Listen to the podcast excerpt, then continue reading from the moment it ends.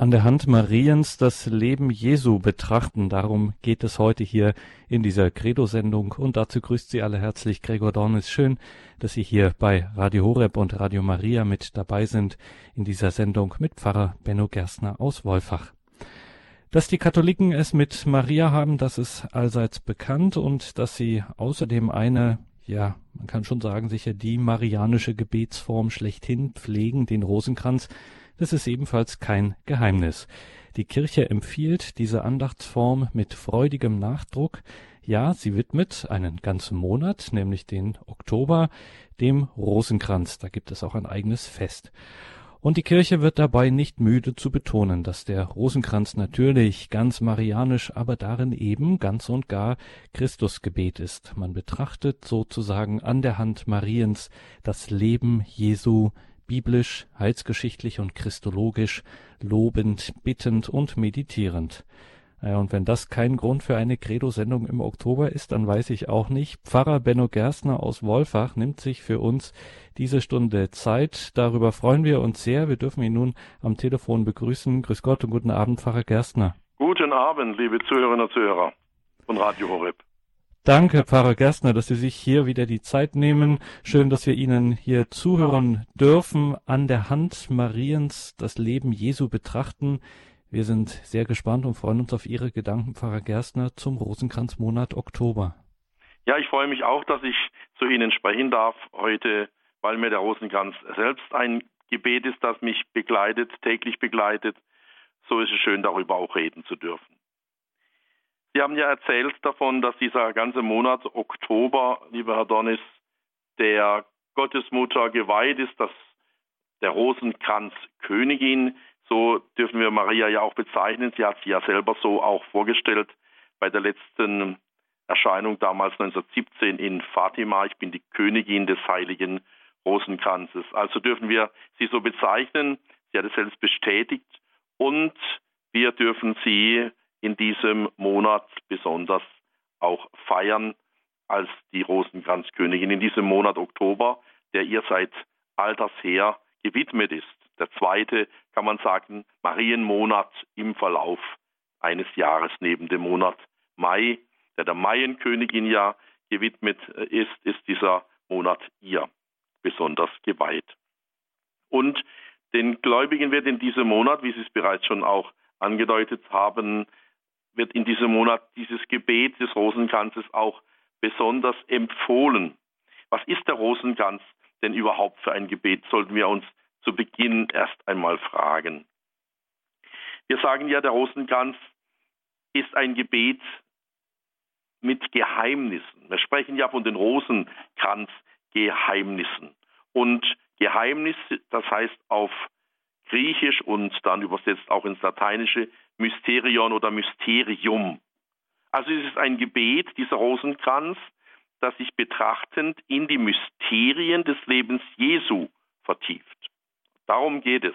Also nicht um irgendwelche zunächst einmal Geschehnisse auf dieser Erde, die wir nicht erklären können oder geheimnisvolle Dinge, die sich da abspielen, sondern es geht um die Mysterien, um die Geheimnisse des Lebens Jesu.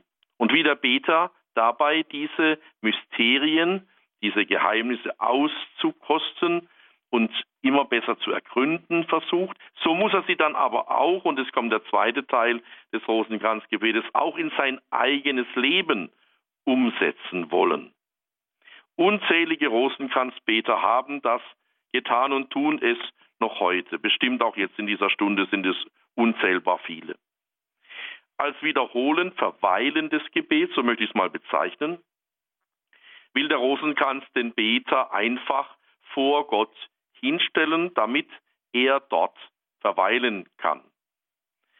Der Rosenkranzbeter spricht zwar immer die gleichen Worte, aber in diesen gleichbleibenden Worten will er einfach dieses eine sagen, das Petrus auf dem Berg der Verklärung gesagt hat, Herr, hier ist gut sein. Hier wollen wir drei Hütten bauen. Der Apostel wollte dauernd in der Nähe Jesu bleiben, denn er hat gespürt, welche Freude es ist, bei ihm verweilen zu dürfen. Sich freuen, weil man vor Gott sein darf. Das ist Gebet, liebe Zuhörerinnen und Zuhörer. Der Rosenkranz, der immer wieder das Ave Maria wiederholt, will mit dieser Wiederholung zum Verweilen führen, zur Freude darüber, dass man bei Gott sein darf. Und so führt er auf den Gipfel des Berges der Verklärung. Aber jedes einzelne Ave Maria hat schon einen, einen eigenen solchen Gipfel. Und das ist der Name Jesus. Er steht ja so in der Mitte dieses Ave Maria. Und es ist wie bei einer Bergbesteigung.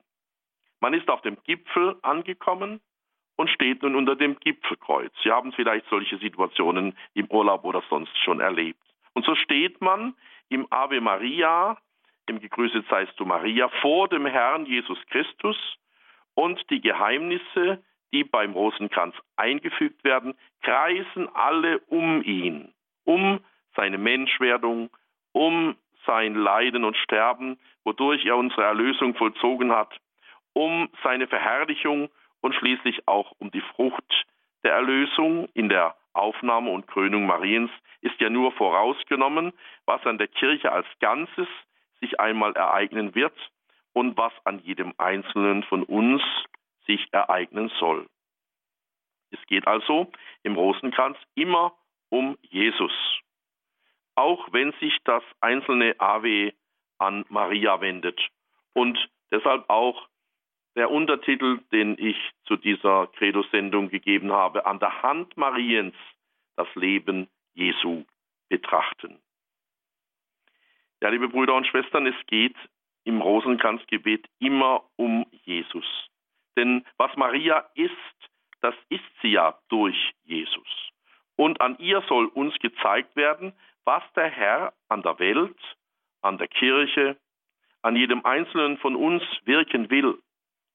In dieser Sicht ist das Rosenkranz, so möchte ich sagen, ein marianisches Jesusgebet. Ja? Ein marianisches Jesusgebet. Und als solches kann es das Gebet unserer Pilgerschaft zu Gott sein. Unser Leben ist unterwegs vom Jetzt, vom jetzigen Augenblick hin zur Stunde unseres Todes. Dieses Jetzt und die Stunde des Todes werden im Ave Maria genannt. Und beide Augenblicke, das Jetzt und die Stunde des Todes, sind im Rosenkranzgebet hineingenommen in die großen Mysterien des Heiles. So müssen wir unseren Pilgerweg zu Gott gehen, von jetzt zu jetzt, von Stunde zu Stunde, von Tag zu Tag, von Jahr zu Jahr. Und wir dürfen ihn gehen unter dem Himmel göttlicher Gnade, der sich über uns wölbt. Wir dürfen ihn gehen, geborgen in der Hand Gottes. Wie wir diesen Weg in der Wirklichkeit des Lebens gehen, so gehen wir ihn betend im Rosenkranz. Hier wird also Leben zum Gebet hier wird Gebet zum Leben. Liebe Zuhörerinnen und Zuhörer, dies zum Einstieg in unseren heutigen Abend.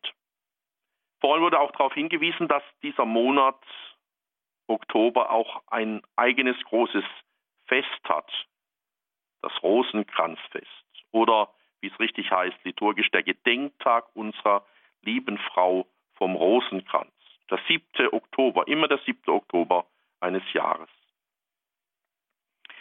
Der Anlass, der zur Einrichtung dieses Gedenktages geführt hat, der ist jetzt einmal hintangestellt. Wir sprechen vielleicht später noch darüber. Aber es liegt näher, sich mit diesem historisch denkwürdigen und bei den Gläubigen in der Vergangenheit so beliebten Rosenkranzgebet meditierend zu befassen. Das möchte ich jetzt mit Ihnen weiter tun. Das Lehramt der Kirche, das hat ihm, diesem Gebet, dem Rosenkranzgebet, vor nicht langer Zeit anerkennende und seine Wichtigkeit hervorhebende Ausführungen gewidmet. Und ich möchte jetzt ein paar Jahrzehnte schon ein bisschen zurückgehen, ganz bewusst, weil wir ja gerade die Seligsprechung von Papst Paul VI. erlebt haben. Denn um diesen Papst Paul VI. geht es, unter dem 2. Februar 1974, sind es genau 40 Jahre, da richtete Papst Paul VI. ein apostolisches Schreiben an alle Bischöfe, die in Frieden und Gemeinschaft mit dem apostolischen Stuhl leben, über die rechte Pflege und Entfaltung der Marienverehrung, Marialis Kultus heißt dieses apostolische Schreiben. Und in diesem päpstlichen Dokument weist sein Verfasser, der nun selige Papst Paul VI., im Interesse der Erneuerung der Marienverehrung unter anderem auf zwei religiöse Übungen hin. Das sind der Engel des Herrn und der heilige Rosenkranz. Mit dem Engel des Herrn gehört das Rosenkranzgebet zu, so können wir sicher sagen, zu den klassischen Gebetsformen. Unter dem klassischen aber begreift man immer etwas, das absolut mustergültig ist, das wegen seiner inneren Geschlossenheit und Ausgewogenheit in seiner Art vollendet ist, das wegen seiner Ursprünglichkeit und Originalität eine bleibende Geltung beansprucht. Das Rosenkranzgebet besitzt diesen klassischen Charakter, die Originalität und die Ausgewogenheit, weil es, und das ist sehr wichtig auch zu wissen als Hintergrund für dieses Gebet, weil es vom biblischen Gedanken gut getragen und gespeist ist. Der Papst Paul VI. lässt uns wissen, die Andachtsübung des heiligen Rosenkranzes sei ein Abriss des ganzen Evangeliums genannt worden. Wenn also die Bibel auch Heilige Schrift genannt wird, so kommt dem Rosenkranzgebet das nämliche Wort heilig zu, weil man in ihm die wesentlichen, wie schon gesagt, heiligen Geheimnisse der, der Heilsgeschichte betrachtet. Und klassisch ist unser Gebet, weil ihm eingehaucht sind wiederum die klassischen Mittel für die Pflege und Vertiefung des geistlichen Lebens. In der langen Tradition unserer Kirche haben hohen Rang bis auf die Gegenwart Erwägung, Meditation und Kontemplation. Wohl alle Heiligen, die die Kirche verehrt, vorab die Mystiker und Mystikerinnen, waren kontemplative Christen. Und nicht wenige von ihnen haben in ihren Schriften geistliche Früchte als kostbarstes Vermächtnis hinterlassen, von denen die Christenheit lebt. Denke man nur an Johannes von Kreuz, denke man an Teresa von Avila und viele andere. Dies kontemplative Gebet darf den Gläubigen nicht verloren gehen.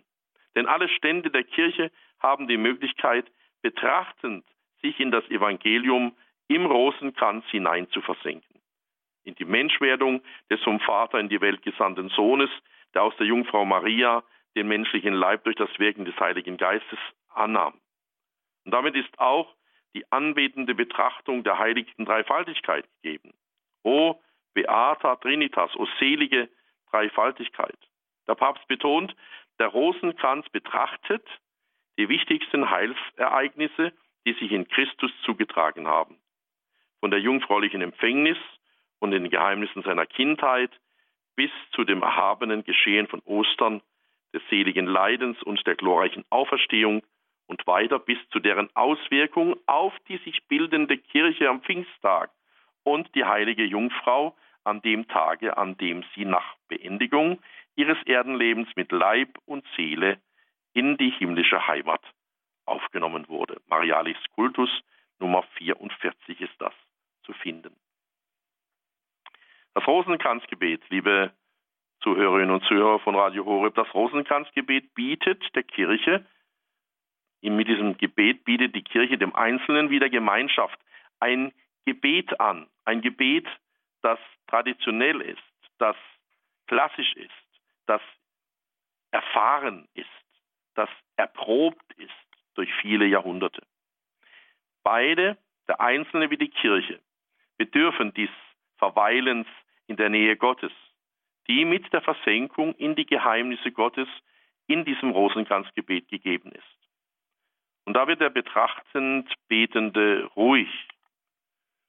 Und das Geheimnis des dreifaltigen Gottes, das Angerührtwerden von dem erlösenden Christus und das Einlassen des Heiligen Geistes lassen uns das aufwärts, das Sursum corda, aufwärts die Herzen auskosten, das Erlösende des christozentrischen Rosenkranzgebetes erspüren, die Kraft des Heiligen Geistes ersehnen und erbitten, dem Vater in der Einheit mit Sohn und Geist danken in der Lobpreisung. Ehre sei dem Vater und dem Sohn und dem Heiligen Geist. Wie wir den Rosenkranz ja immer auch nach einem Gesetzchen beschließen. Maria aber hilft uns Gottes Wort und von Gott gewirkte Ereignisse in der Geschichte im Herzen erwägen, bewegen, betrachten. Denken wir nur an Lukas 2, 19 oder 51, wo das so schön gesagt wird. Maria erwog all die Dinge, die da geschehen war und bewegte sie in ihrem Herzen. Wenn das Rosenkranzgebet in der Familie, in, in der Hauskirche Heimatrecht bekommt, wie bei unseren Vorfahren, dann würde die Immunitätsschwäche des Glaubens geheilt, ich bin davon überzeugt, und abgelöst werden von einer kraftvollen Glaubensvitalität, die sicher Abwehrkräfte im neu erwachten Heidentum und in der Apostasie der Gegenwart entwickeln. Wer mit den vom Licht des Glaubens erhellten Augen auf die Geschichte der Christenheit blickt, wird die Wirkungen dieses Gebetes auf dem Weg des Gottesvolkes durch die Fairnisse dieser Welt nicht übersehen können. Oder sollten sich unsere Vorfahren im Glauben nur getäuscht haben, wenn sie die Wendungen mancher gefahrvoller Geschichtsläufe auf die Anrufung Mariens in diesem Gebet zurückführen? So fragt uns der bereits verstorbene Kardinal Leo Schäfzig in einem seiner Bücher über die Marienverehrung. Ja, liebe Zuhörerinnen und Zuhörer, all jene, welche die Zeichen der Zeit verstehen, die blicken mit Bangen in die Zukunft und sie sind übereinstimmend der Ansicht, dass wir schweren Prüfungen entgegengehen.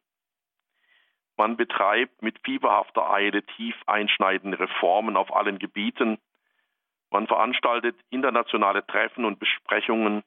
Man arbeitet Tag und Nacht in den Laboratorien an neuen Medikamenten, aber auch neuen Waffen, die alle Vorstellungen übertreffen. Man hat vielerorts Gott scheinbar abgeschafft und, erlauben Sie mir diesen, dieses Bild, Satan einen Thron errichtet. In dieser entscheidenden Stunde des Abendlandes hat die Mutter Gottes 1917 in Fatima die Menschen aufgefordert zum täglichen Rosenkranzgebet. Betet täglich den Rosenkranz, so hat sie wörtlich gesagt zu den drei Seherkindern Francesco, Jacinta und Lucia. Und die Zahl derer, die der Aufforderung der Mutter Gottes entsprechen täglich den Rosenkranz beten, hat in manchen Ländern gewaltig zugenommen.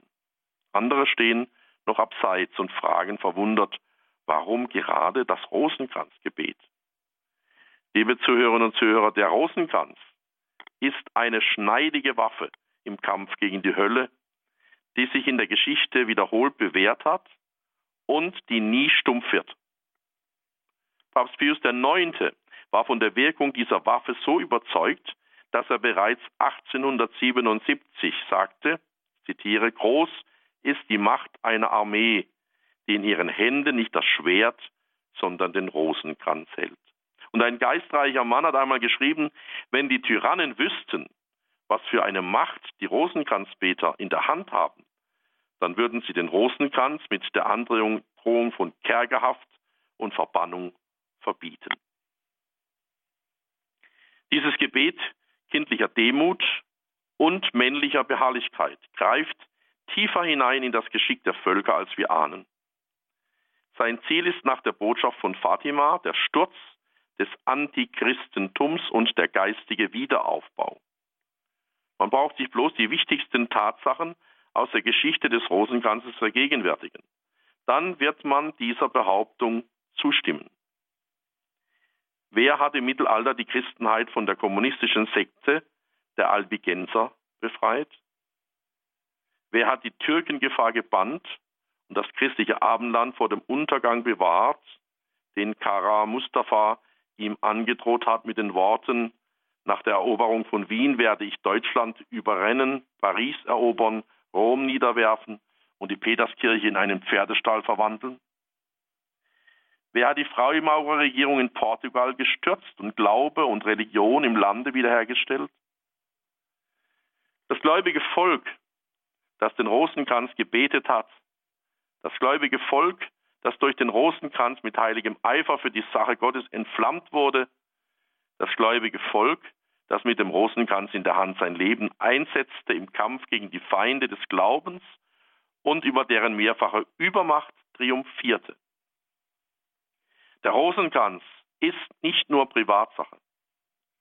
Den Rosenkranz beten heißt mitmachen auf dem großen Weltkriegsschauplatz, bei dem um die Herrschaft Christi des Königs gerungen wird. Jeder Rosenkranz ist eine Art Exorzismus, eine Teufelsbeschwörung im Sinne des liturgischen Befehls, weiche unreiner Geist und mache Platz dem Heiligen Geist. Durch die Erscheinungen 1917 in Fatima wurde die Bedeutung des Rosenkranzgebetes wieder ins rechte Licht gerückt. Und damit wurden auch die vielfachen Kundgebungen der Päpste zugunsten des Rosenkranzgebetes in eindrucksvoller Weise bestätigt. Und heute gilt mehr denn je, was Papst Leo XIII. am 1. September 1883 vom Segen des Rosenkranzgebetes geschrieben hat.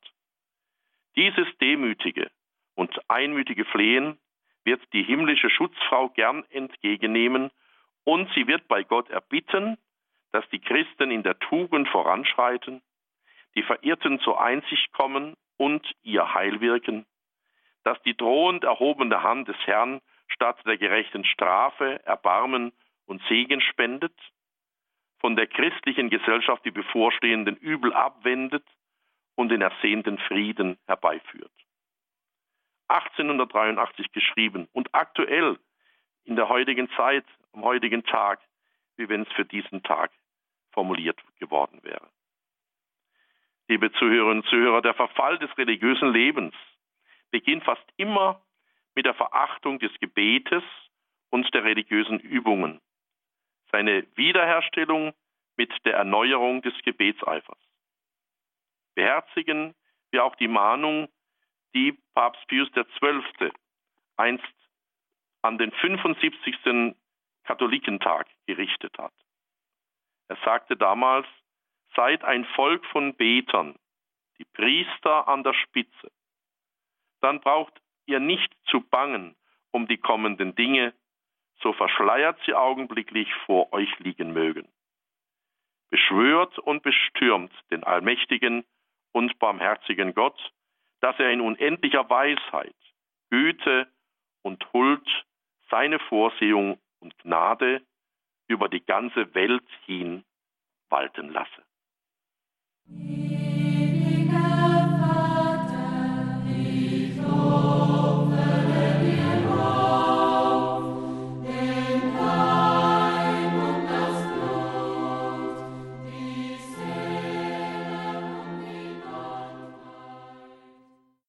Ja, liebe Zuhörerinnen und Zuhörer, gehen wir ein bisschen weiter noch mit unseren Gedanken, die ja so umkreisen wollen, den Rosenkranz als Gebet und natürlich auch Maria, die Rosenkranzkönigin.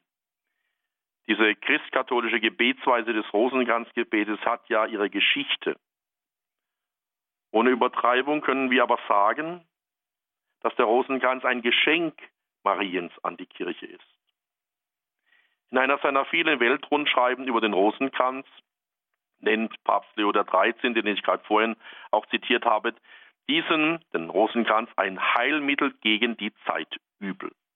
Und er ordnet dann die damals drei Rosenkränze, Papst Paul, Johannes Paul II., der heilige Papst hat ja noch eine, einen vierten Rosenkranz dazugefügt, den lichtreichen Rosenkranz. Damals gab es eben nur diese drei und Leo XIII. ordnet die drei Rosenkränze den drei hauptsächlichsten Übeln zu, nämlich die Geheimnisse des freudenreichen Rosenkranzes stehen gegen die weit verbreitete Abneigung gegen ein bescheidenes, arbeitsreiches Leben. Die Geheimnisse des schmerzhaften Rosenkranzes richten sich gegen die Leidensscheu. Und die Geheimnisse des glorreichen Rosenkranzes schließlich sind Heilmittel gegen das völlige Vergessen auf die künftigen Güter. So sagt er. Worauf gründet sich eine solche Erwartung der Kirche auf das Rosenkranzgebet? Natürlich zunächst einmal auf jene Erfahrungsweisheit, die der heilige Augustinus uns vorlegt. Er sagt, recte novit vivere, qui recte novit orare. Wer recht zu beten weiß, der weiß auch recht zu leben. Zum guten Beten gehört aber als erstes die Pflege der Vergegenwärtigung Gottes, das Bewusstsein der Liebe Gottes zu uns Menschen, wie Johannes das sagt. Die Liebe besteht nicht darin, dass wir Gott geliebt haben, sondern dass er uns geliebt und uns seinen Sohn geschenkt hat als Sühne für unsere Sünden. Wir können es auch im Hinweis des Evangelisten sehen, dass Christsein zuerst verlangt, auf den zu sehen, den wir durchbohrt haben. Was anders aber tun wir im Rosenkranz, als auf Jesus zu schauen, gleichsam mit dem Herzen Mariens, sodass oder bis die Frage in uns wach wird, was tat ich für dich und was tust du für mich? Umgekehrt können wir sagen, dass unser Beten des Rosenkranzes nicht sein Ziel erreicht hat, solange eben diese Frage nicht in uns auflebt und uns von innen her bewegt. Das Schauen und Betrachten der Geheimnisse des Lebens, Leidens und der Verherrlichung Christi und seiner Mutter im Rosenkranz soll und will uns immer neu auf diese Grundlinie führen, auf der wir und die Welt zu Christus finden, auf der Christi Geist die Welt durchdringt. Der große Rosenkranzapostel, der selige Advokat Bartolo Longo, erst 1926 gestorben und 1980 selig gesprochen worden, hat auf armseligster Grundlage eine der meistbesuchten Wallfahrtskirchen der Welt, die Basilika der Rosenkranzkönigin in Pompeji, errichtet und rundherum die Stadt Mariens, eine Reihe großer karitativer Werke als lebendigen Rosenkranz. Papst Johannes Paul II. sagt über ihn, sein Leben war ein ständiger Dienst an der Kirche im Namen Mariens und aus Liebe zu ihr. Und von ihm stammt das Wort, der Sieg der Rosenkranzkönigin gehört nicht zu jenen Siegen, die mit Waffen, Lärm und Blutvergießen errungen werden. Es ist vielmehr ein Sieg, der die Seelen der Finsternis des Irrtums entreißt, um sie zum Licht der Wahrheit zu führen zur Liebe zu unserem Herrn Jesus Christus. Der selige Bartolo Longo sprach hier sicher aus der persönlichen Erfahrung, denn er hatte durch die Rosenkranzkönigin aus dem Wirrwarr des Skeptizismus und der Irrsal des Spiritismus vom Rande der Verzweiflung zu Jesus und seiner Kirche zurückgefunden. Nun sagt er auch uns gerade im Rosenkranzmonat, möge dein Vertrauen in die allerseligste Jungfrau des Rosenkranzes wieder erwachen, damit du den Glauben Hiob habest. So hat er einmal formuliert. Ja, liebe Zuhörerinnen und Zuhörer, der Rosenkranz ist etwas sehr Einfaches und zugleich unerschöpflich Tiefes. Dies Wort stammt von keinem geringeren als Romano Guardini, in seinen Meditationen der Rosenkranz unserer lieben Frau. Dem Beter des Rosenkranzes muss zumute sein, als werde er, zitiere Romano Guardini, an die Hand der Hand genommen und in eine von stillem Leben durchatmete Welt geführt, in die Welt der Erlösungsgeheimnisse, in die tiefsten und heiligsten Geheimnisse unseres Glaubens. Es ist Maria, die Mutter des Erlösers, die uns im Rosenkranz an die Hand nimmt. Betrachte das Leben Jesu mit dem Herzen seiner Mutter, so leitet uns der Kartäuser Adolf von Essen an. Er ist einer der ersten Rosenkranzbeter und er tut es in seinem Büchlein Das Rosengärtlein unserer lieben Frau. Der Rosenkranz ist, ich habe es vorhin schon einmal angedeutet, ist sowohl Gebet des Einzelnen wie Gebet der Gemeinschaft. Er ist das Brevier der Glaubenden. Er verbindet und vereinigt durch Maria die Glieder der Kirche mit Jesus, dem Haupt. Und hierin liegt eine besondere Bedeutung des Rosenkranzgebetes für die Kirche heute. Wir leben in einer Zeit der Spaltungen. Stichworte wie Pluralismus, auch im Glauben und Kirche von unten sind nur einige Beispiele hierfür. Wo aber gläubige Rosenkranzbeter sich zusammenfinden, da wird Einheit sichtbar nach den Worten des heiligen Paulus. Ein Herr, eine Taufe, ein Gott und Vater aller, der über allem und durch alles und in allem ist. Maria vereinigt die größten Glaubensgeheimnisse in sich und strahlt sie wieder. Schauen wir ein wenig hinein in diese Geheimnisse. Im freudenreichen Rosenkranz, da nehmen wir teil an den Geheimnissen des menschgewordenen Sohnes Gottes. Wo bleibt Gott? Ich kann ihn nicht erfahren. Er ist so fern. So oder ähnlich klagen ja heute nicht wenige Menschen, auch Christen. Im Glauben empfängt Maria den Sohn Gottes durch ihr Ja in der Verkündigungsstunde. Durch sie wird der Sohn Gottes Immanuel, Gott mit uns. Er, der in Gottes Gestalt war, hat sich selbst entäußert. Er hat unsere Menschennatur angenommen. Er gab uns Macht, Kinder Gottes zu werden, all denen, die an ihn glauben, die nicht aus dem Willen des Fleisches, sondern aus Gott geboren sind. Ich würde mir nicht zu helfen wissen, wenn Gott nicht Mensch geworden wäre, so bekennt Adolf von Essen. Dass man alles Schwere allein tut, klagt Hermann Hesse. Wirklich? Der gläubige Rosenkranzbeter ist auch im entlegensten Stübchen nicht allein, weil er sich von der Liebe des für ihn Mensch gewordenen Sohnes Gottes angenommen weiß. Heute ist euch der Retter geboren, der Messias, der Herr. Freudenreiche Geheimnisse, die dann überleiten zu den lichtreichen Geheimnissen, die uns nicht anderes wollen, als das Aufscheinen Gottes in der Welt noch einmal klar zu machen.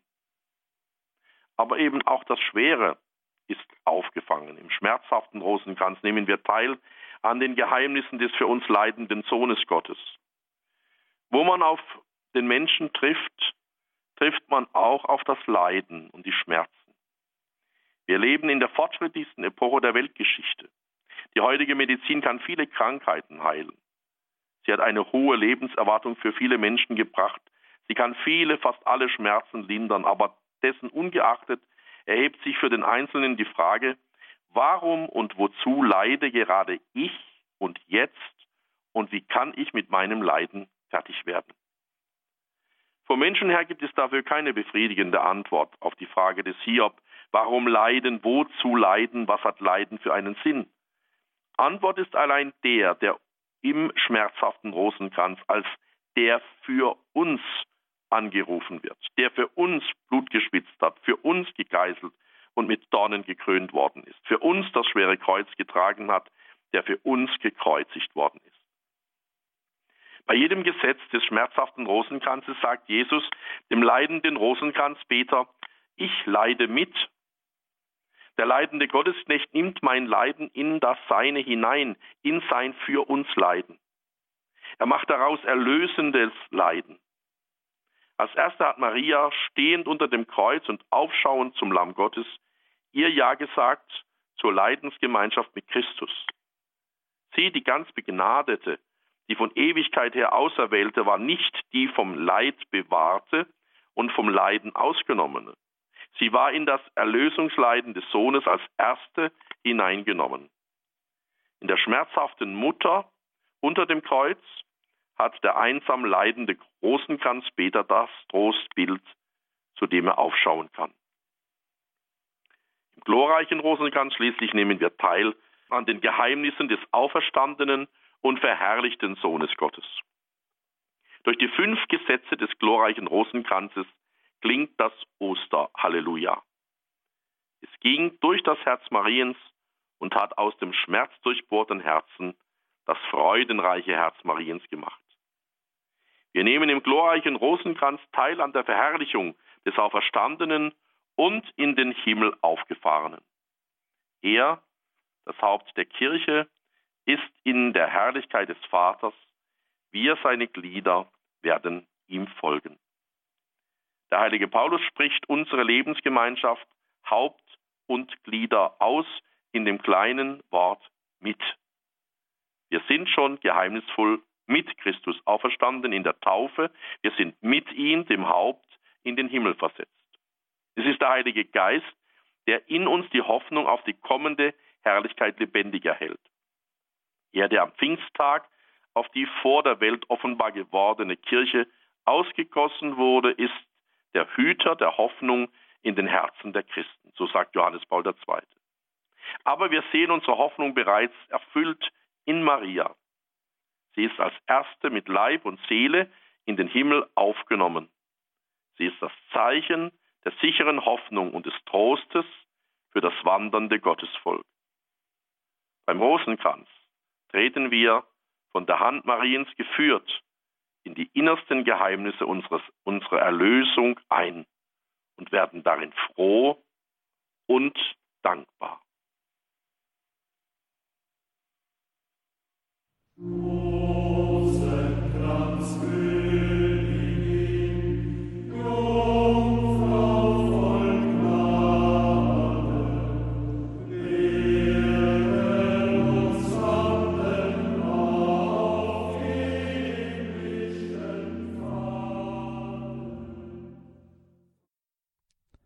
An der Hand Mariens das Leben Jesu betrachten. Darum geht es heute hier in der Credo-Sendung bei Radio Horeb und Radio Maria.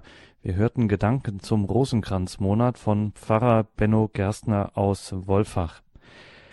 Danke, Pfarrer Gerstner, für diese Gedanken zum Rosenkranzmonat. Ein flammendes Plädoyer, eine geistliche Weisung geradezu, den Rosenkranz wert zu schätzen, wieder zu entdecken, ihn zu beten, sich an ihm zu halten und eben an der Hand Mariens durch das Leben Jesu führen zu lassen. Man mag's eigentlich kaum glauben, wenn man ihnen zugehört hat, dass es tatsächlich so einfach sein soll dieses Gebet, das Gebet der Kleinen und Großen, wie es immer gesagt wird, das so schlicht eigentlich daherkommt, so unscheinbar wirkt und naja, ein bisschen Zeit erfordert und äh, Geduld, das äh, durchzuhalten, sozusagen, das soll tatsächlich diese Wirkmächtigkeit, die Sie uns so eindrücklich geschildert haben, entfalten können. Es ist natürlich kein Gebet, das man auf Anhieb kann. Es ist ein Gebet, das man lernen muss. Man muss einen Zugang dazu finden und man muss sich wie beim Klavierspielen oder beim Lernen eines Instrumentes oder bei sportlichen Leistungen, die man steigern möchte, man muss sich zunächst ein bisschen quälen, vielleicht sogar manchmal. Man muss sich ein bisschen anstrengen, man muss, man muss ein Durchhaltevermögen auch entwickeln diesem Gebet gegenüber. Also ich möchte also wirklich sagen, wer das Gebet nicht kennt, der wird am Anfang Schwierigkeiten damit haben. Aber wenn er jemand hat, der ihn anleitet, also der mit ihm geht, der mit ihm betet, der ihn führt, wenn er so jemanden findet, dann wird er einen Zugang auch schaffen zu diesem Gebet und es wird ihm ein immer lieberes Gebet werden, je länger er es kennt und je länger er es übt. Für mich ist es auch so gewesen, ich hatte auch in den Jugendjahren keinen großen Zugang zum Rosenkranzgebet und habe dann einen Priester, einen Priesterfreund gefunden, er ist äh, inzwischen schon verstorben, der mich einfach so ein bisschen väterlich auch an der Hand genommen hat und mich in dieses Gebet hineingeführt hat. Und äh, der auch so leichten Zwang natürlich auch ausgeübt hat, so äh, versuch's doch wirklich und äh, lass nicht nach und äh, gib nicht auf, wenn der, wenn der Erfolg nicht gleich ein, sich einstellt. Und da habe ich mich einfach darauf eingelassen und habe dann angefangen zu beten. Learning by doing, das ist ja ein, ein, alter Ausdruck der Pädagogik auch. Lernen durchs Tun. Und dann habe ich das einfach getan. Und, ins, und dann bin ich immer mehr auch zu diesem Gebet gekommen. Und es begleitet mich heute täglich, vor allem auch in, in Phasen, wo ich jetzt tote Zeit habe ich muss ja mit dem Auto viel unterwegs sein in meiner großen Seelsorgereinheit. Und ich, wenn ich mich ins Auto setze, dann lasse ich den Motor an, fahre aus der Garage raus und dann fange ich eigentlich schon an, auch den Rosenkranz zu beten. Das ist mein ständiger Begleiter, wenn ich unterwegs bin. Ich lasse also das Radio aus, ich lenke mich nicht mit irgendwelchen anderen Dingen ab, mit CDs, die ich dann mitführe oder sonst etwas, sondern ich beginne dann zu beten und komme dann auch in so eine, in eine innere Ruhe rein, die ich dann oft auch brauche, wenn ich zum nächsten Termin komme bin ich dann so auch wieder vorbereitet für das, was auf mich wartet. Also das durchbetete Leben oder das Leben auch als Gebet, wie es die Mutter Teresa ja auch mal gesagt hat. Die wurde mal gefragt, Mutter Teresa, betet sie eigentlich auch der Rosenkranz? Und wann betet sie eigentlich den Rosenkranz? Und Mutter Teresa hat geantwortet, ich bete immer den Rosenkranz. Ja? Also das ist wohl so das Höchste, was man erreichen kann, wie das Herzensgebet, dass man immer spricht mit dem Pulsschlag sozusagen, mit dem Herzschlag, dieses Gebet immer wieder auch im Alltag aufflammen zu lassen, wie ein Feuer, auf das man wieder ein Scheit nachlegt, dass es nicht äh, ausgeht, dass die Glut erhalten bleibt. So kann diese, es braucht ja manchmal nur ein Gesetzchen sein, des Rosenkranzes manchmal zwei, je nachdem wie lange die Fahrt dauert, äh, aber dann flammt eben das Feuer des Glaubens, der Hoffnung und, und der Hoffnung und der Liebe wieder neu auf. So möchte ich es mal vielleicht beschreiben. Frau Schulz aus Bruntal hat uns angerufen. Grüße Gott. Ja, grüß Gott, Herr Pfarrer. Und also wir waren heute, also wir waren sieben Kinder zu Hause. Und das war wirklich, ich bin 1938 geboren und habe dann weitere sechs jüngere Geschwister. Und heute haben wir von meiner Schwester, den 5, die nach mir, den 75. Geburtstag gefeiert. Und wir sieben Kinder haben alle noch unseren Partner. Es hat keines irgendeine schwerwiegende Krankheit. Wir waren heute alle beisammen bei dem Geburtstag und wir haben das besprochen. Warum wir noch alle beieinander sind und uns alle gut geht ja, warum? Weil wir haben eine Großtante gehabt. Sie ist 1965 gestorben und wir Kinder haben alle mithelfen müssen. Sie war elf Jahre im Bett und hat überhaupt nicht raus können alleine und wir haben alle mithelfen müssen. Und diese Großtante hat jeden Tag, es war ihr Arbeit, drei Rosenkränze gebetet. Und bei uns ist eigentlich viel passiert mit den Bulldog, mit Autounfällen, von den ganzen Kindern übereinander. Und ist alles gut ausgegangen. Und wir haben es heute besprochen. Warum sind wir noch alle beieinander? Weil die Großtante im Himmel ist und betet für uns weiter. Und die war nichts wieder und ja, und dann, wenn Mama einen Kaffee brauchte, mein, heute bin ich noch so weit hinten mit dem Rosenkranz beten. Und dann hat es ein Radio hat verbraucht. Und dann hat es am Sonntag ja, die katholische Morgenfeier angehört. Und dann hat es einen Fernseher gekriegt. Mein Bruder war technisch gut. Und dann haben die Nachbarkinder gekommen zum Fernsehen schauen. Und die waren jetzt wieder. Und die drei Rosenkränze jeden Tag. Wir sagen, die helfen uns heute noch. So wird es auch sein. Stimmt so, das stimmt Ja, bin ich überzeugt davon. Vom Himmel her wird weitergeholfen. Ja. Und wenn wir dann selber auch noch mithelfen und weiter beten genau. und pflegen dieses ja. Gebet, das sie geschätzt hat, dann freut sie sich auch im Himmel über uns.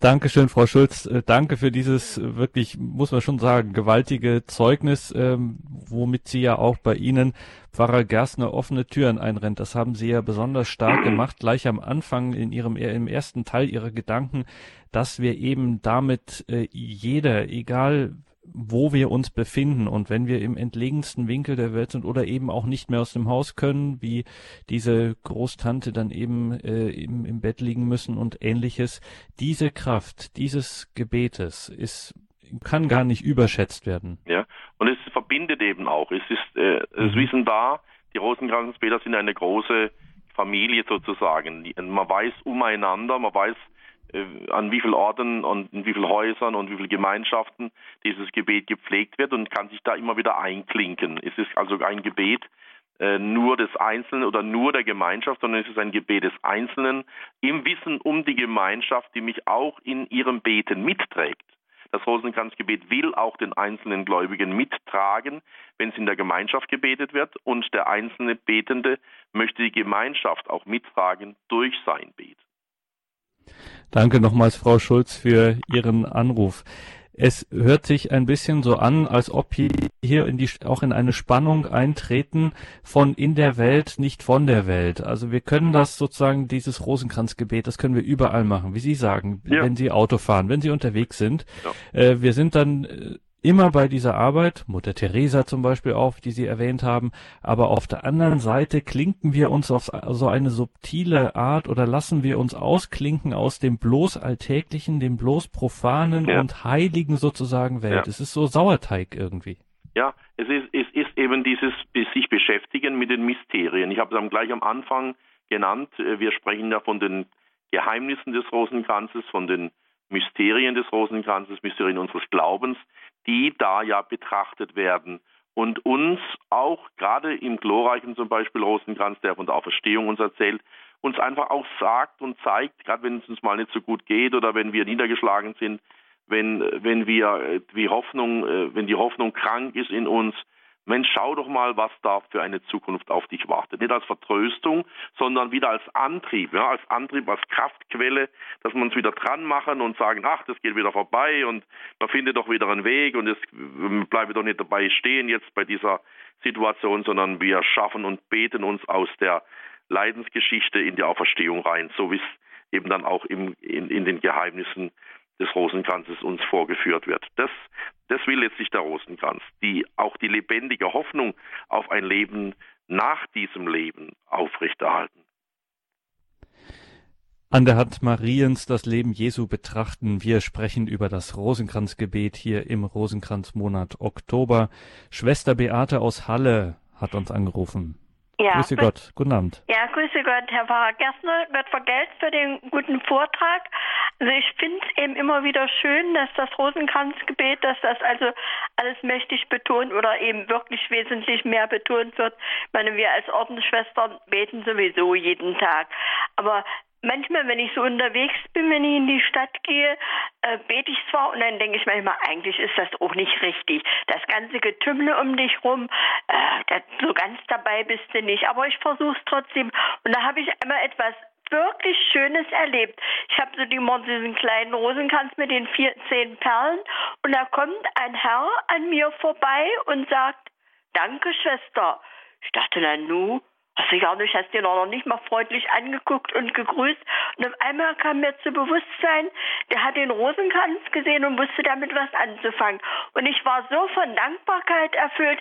Ich wäre dem am liebsten nachgerannt und hätte gesagt, danke, Sie haben mich erstmal auf den Gedanken gebracht, dass man, dass man jetzt, auch wenn ich durch die Stadt, dass ich nicht so einfach vor mich hinbete, sondern alle, die mir begegnen, mit einfließen.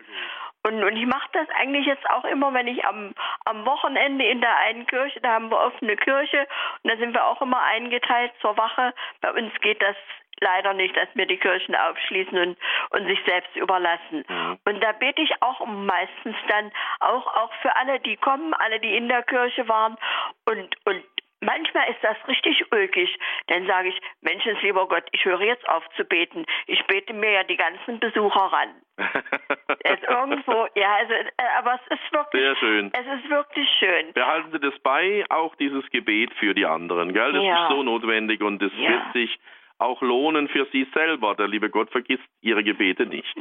Und ich denke manchmal, so wenn ich in Exerzit nehme und ein bisschen mehr Zeit habe, dann versuche ich auch immer, und ich denke, das ist nicht verkehrt, dann versuche ich meinetwegen anhand des, des Tagesevangeliums mir irgendwas zusammenzustricken. Ja, und ich denke mal, das ist bestimmt nicht verkehrt. Man kann auch die, man kann auch ein Geheimnis, das man sich selbst aussucht, einfach unformuliert betrachten. Das mhm. ist selbstverständlich möglich. Ja, Gut, also Gott vergelt. Alles Gott. Gute Ihnen, ja. Segnes Gott. Ja. Danke für diesen Anruf und dieses Zeugnis, Schwester Beate. Gottes Segen nach Halle. Wie wir es aus diesen Anrufen schon hören und wie wir es auch von Ihnen gehört haben, Pfarrer Gerstner, auch das muss man unterstreichen. Diese Rosenkranzandacht, das hat niemand jetzt befohlen, den Gläubigen, und gesagt, ihr müsst das jetzt aber machen. Und dann haben sie sich alle äh, in die Ecke geduckt und haben das äh, verkniffen gebetet, sondern das ist wirklich ein ganz starkes, großes Element der Volksfrömmigkeit. Ja. Das ist wirklich in einem äh, guten Sinne Kirche von unten, kann man fast sagen. Ja, genau so ist es. Genauso ist es. Das ist nicht von oben äh, befohlen und dann ausgeführt, sondern es kommt aus den Herzen der Gläubigen. Allerdings mit himmlischem Nachdruck auch. Die Mutter Gottes mhm. hat in Fatima, wenn ich jetzt auf die Fatima-Erscheinungen äh, Bezug nehmen darf, noch mal kurz, die hat eben dort gesagt, den drei Seherkindern, und die mögen das bitte weitergeben, betet täglich den Rosenkranz. Und zwar um drei ganz wichtige Dinge, um, die, um die, das Ende des Krieges, damals war der Erste Weltkrieg, dann um die Bekehrung der Sünder und um den Frieden in der Welt. Und wer wollte behaupten, dass dieses Gebet nicht mehr notwendig sei?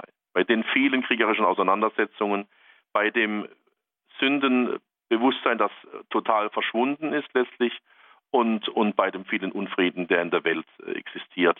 Also diese, diese, diese Aufforderung von oben her, auch unten, ja, also bei uns hier das Gebet zu pflegen, ist natürlich auch äh, eine wichtige Initialzündung gewesen für viele Menschen, neu anzufangen und mit der Mutter Gottes zusammen dieses Anliegen auch aufzugreifen. An der Hand Mariens, das Leben Jesu betrachten, die Mysterien unserer Erlösung. Darum ging es hier heute in der Credo-Sendung bei Radio Horeb und Radio Maria. Wir waren verbunden mit Pfarrer Benno Gerstner aus Wolfach. Eine Promosendung für das Rosenkranzgebet, eine Ermutigung an alle diese Andachtsform zu pflegen. Danke, Pfarrer Gerstner, für diese wirklich großartige Sendung. Danke Ihnen, liebe Hörerinnen und Hörer, dass Sie hier mit dabei waren, sich auch eingebracht haben. Wenn Sie diese Sendung noch einmal hören möchten, dann zögern Sie nicht, rufen Sie unseren CD-Dienst an. Der schickt Ihnen kostenlos einen Mitschnitt dieser Sendung. 08328 921 120 ist die Telefonnummer dafür. Oder Sie schauen einfach auf horeb.org, da geht das auch, sich eine CD bestellen oder einfach auch die Sendung downloaden. horeb.org.